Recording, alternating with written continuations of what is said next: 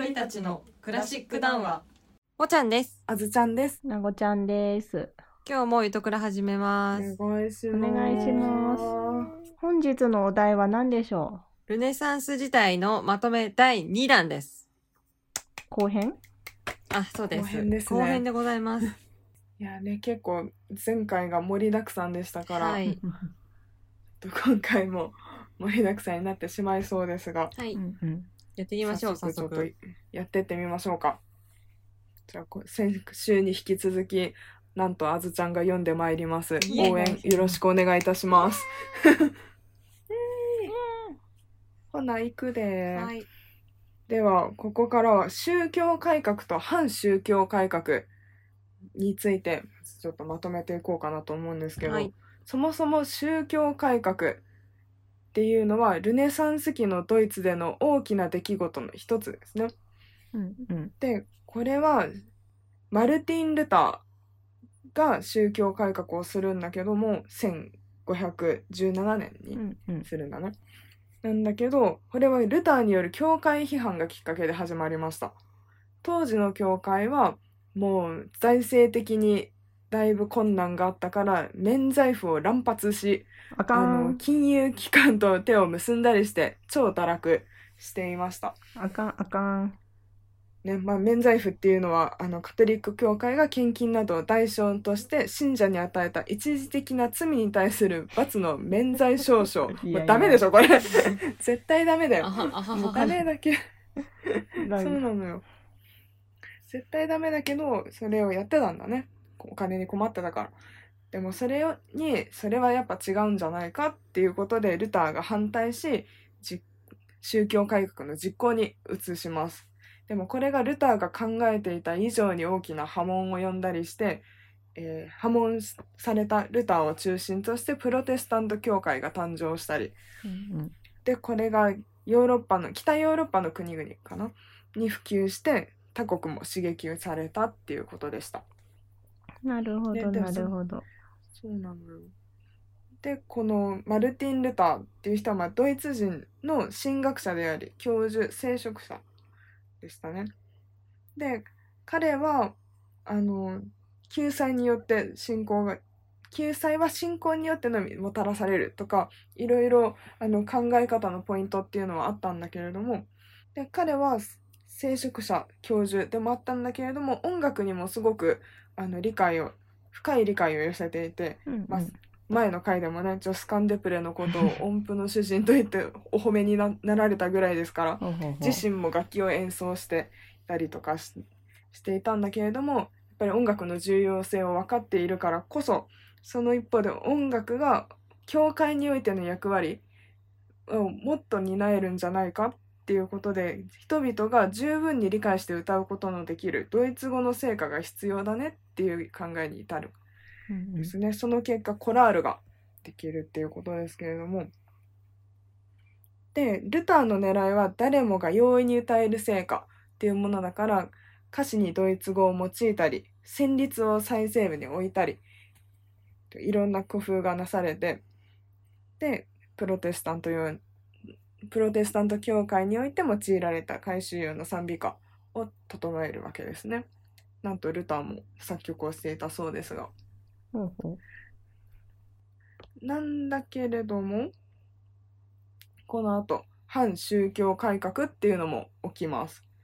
別名カトリック改革でしたね。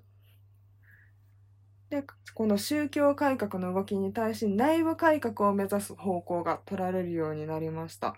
トリックの総本山、ローマにあるイタリアでは、イタリアでカトリックの総本山、ローマのあるイタリアでこの反宗教改革が起こるっていうことなんだけれども、で、ここでは儀式本来のあり方を追求する立場から、単線率のグレゴリオ聖歌を重視し、付け加えられたものをできるだけ取り除こうとする傾向が見られる。よりシンプルにしていこうっていうことだから、トロープスも禁止あらね、もういろいろ、あの、世俗低線率も禁止にしちゃったりとかう、ん割と厳しい感じの反宗教改革だったんだね。うんうんこうした意見から、ねトロープスも禁止にしちゃったりとか、俗称の続きを除きミサから排除しちゃったりとかそういう動きから教会でのポリフォニー音楽を守ったとされるのがジョバンニ・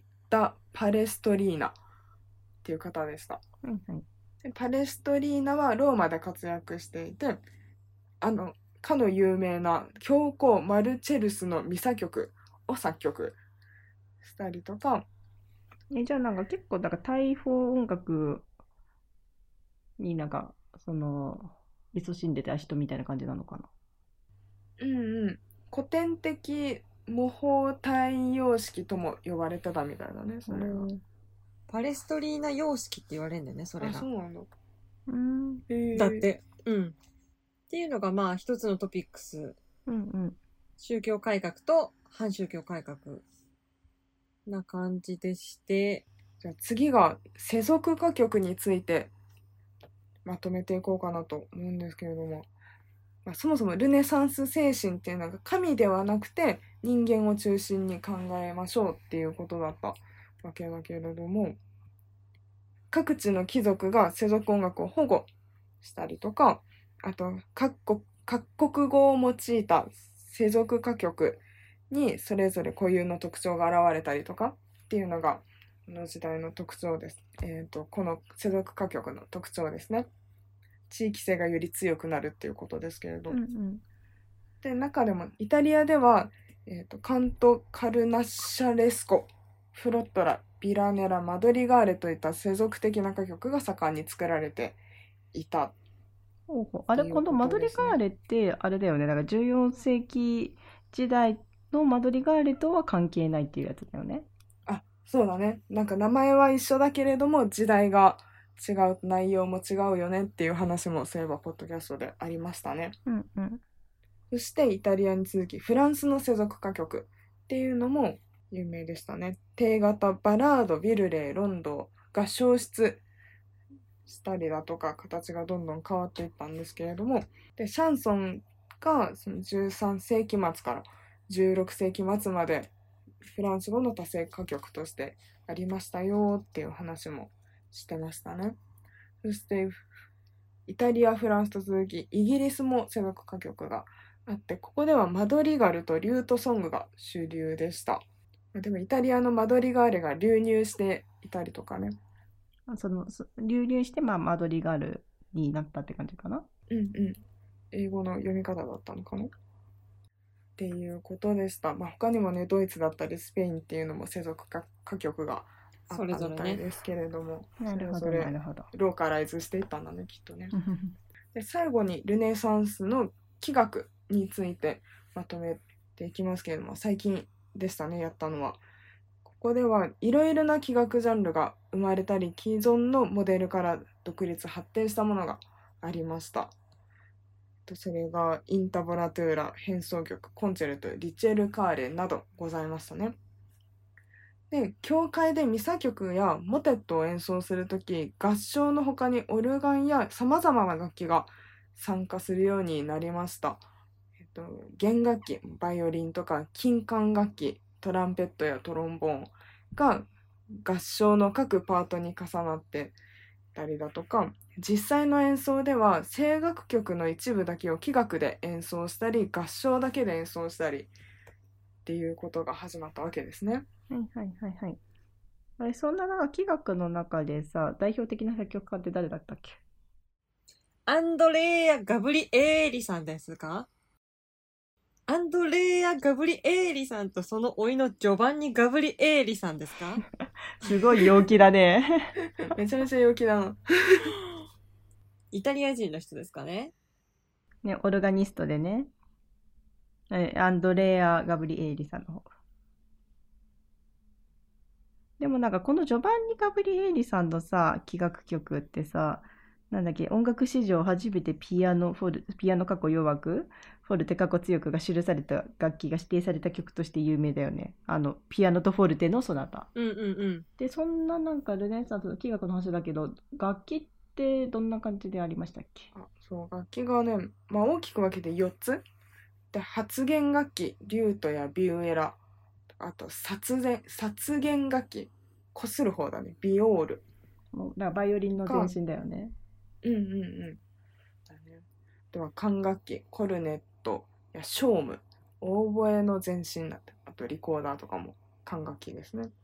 あと鍵盤楽器、クラビコード、バージナル、オルガンなどなるほど、まあ、大きくなるほど。4つございました。結構ね、いろんな楽器が生み出されてる時代だね。とか、なんか、オルガンとかは昔からあったけど、なんかそれがさらに発展してって話だよね。よねほら、うん昔なんだっけ、水オルガンだっけ？うん。えーなんかさらに現代にこう近づいてきてる感じがどんどんしますね。じゃあ、まとめが終わってしまったわ。わあ、ね終わっちゃった。あずちゃん、ありがとうございました。ありがとうございました。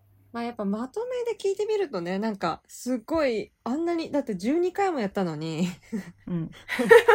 こんなんかっていうぐらいの。もう無理やり結構ぐしゃって確かにいや、ほん本当にね、もう だ本から気当にになるところは各エピソード聞いてくださいって感じだよね。はい、聞いてくださいって感じです。大体前半が、まあ、ルネッサンスの1から、うーんと、8ぐらいまでで、で、宗教改革からが、えっと、ルネッサンスの9回からになるので、ちょおおよそそのくらいかなっていうのを、ちょっと説明文にもどういうことを話してるかって書いてあるので、ぜひ聞いてみてください。